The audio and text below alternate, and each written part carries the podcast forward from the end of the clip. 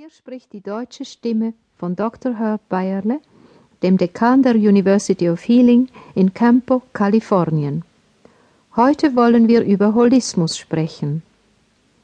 Die bestimmenden Faktoren in der lebenden Natur sind unzerstörbare Ganze. Wenn wir von Ganzheit sprechen, meinen wir oft darunter alle Aspekte der Natur und alle Aspekte des Seins. Wir denken an die Ganzheit als ob sie aus so und so vielen verschiedenen Faktoren bestehe.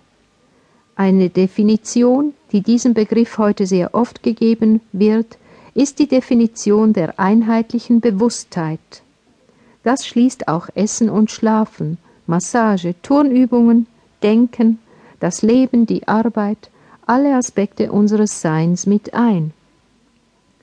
Natürlich tut es das, aber nicht an und für sich sondern eben als ein in sich geschlossenes, ein unzerstörbares Ganzes.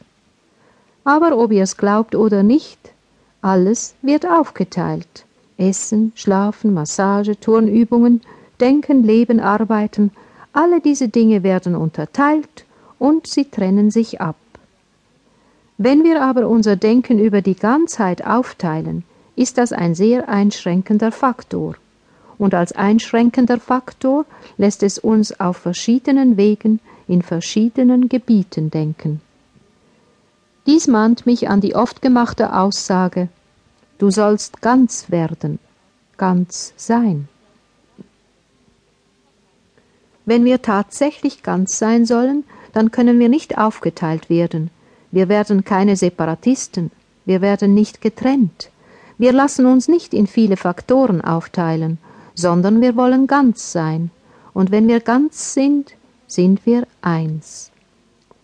Wenn wir einmal unsere Gedanken über dieses Thema sammeln, unsere Kräfte vereinigen, unsere Taten in Einklang bringen, sozusagen sie für unseren Anspruch auf Wahrheit zusammengruppieren, dann sind wir ganz. Überleg einmal, was ganz sein im Bereich deines innersten Selbst bedeutet. Es bedeutet nicht, dass eine äußere Tätigkeit uns innere Bewusstheit bringt. Es bedeutet im Gegenteil, dass das innere Bewusstsein die äußere Wirkung zustande bringt. Denn was immer wir äußerlich im Leben tun, um etwas zu bewirken, wir werden immer noch mehr tun müssen, um in der Außenwelt etwas zu erreichen. Als Beispiel nehmen wir an, dass unser Körper ein bisschen straffer werden sollte, dass wir den Bauch einziehen, unsere Haltung verbessern, Turnübungen machen sollten, kurz, dass wir uns ein bisschen trimmen sollten, um danach gesündere Menschen zu sein. Dann begeben wir uns als erstes in ein Heilbad, in die Turnhalle oder wir werden Mitglied in einem Fitnessclub und lassen uns massieren oder wir quälen uns selbst. Wir machen Turnübungen genau nach Vorschrift und nachher müssen wir wieder an die Arbeit. Die Arbeit beansprucht uns stark und wir sind schließlich so beschäftigt, dass wir keine Zeit mehr haben für den Fitnessclub, für Handball, unseren Lauf auf der Finnenbahn zu laufen, im Hallenbad tüchtig zu schwimmen, für eine Kur ins Bad zu gehen, und unser Körper ist wieder genauso formlos wie zuvor. Interessant, nicht? Nun schau dir einmal einen Hund oder eine Katze an. Nehmen wir die Katze. Sie liegt auf dem Sofa ausgestreckt und genießt ganz einfach den Luxus des Nichtstuns. Käme eine Maus in den Raum, so wäre diese Katze sofort hellwach. Sie würde mit unglaublicher Schnelligkeit aufschnellen, der Maus nachsetzen und sie packen.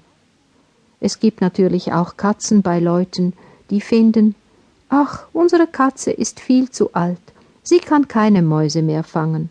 Oder Ach, diese Katze ist ganz einfach eine liebe alte Hauskatze, sie würde nie jemandem oder etwas ein Härchen krümmen. Und dann fängt diese Katze auch keine Mäuse mehr. Aber wer hat dies alles veranlasst?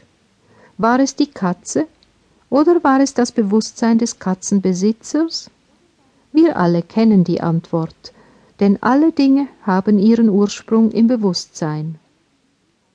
In ihrem eigenen Bewusstsein ist die Katze wendig, sehr, sehr fähig, sich in jedem beliebigen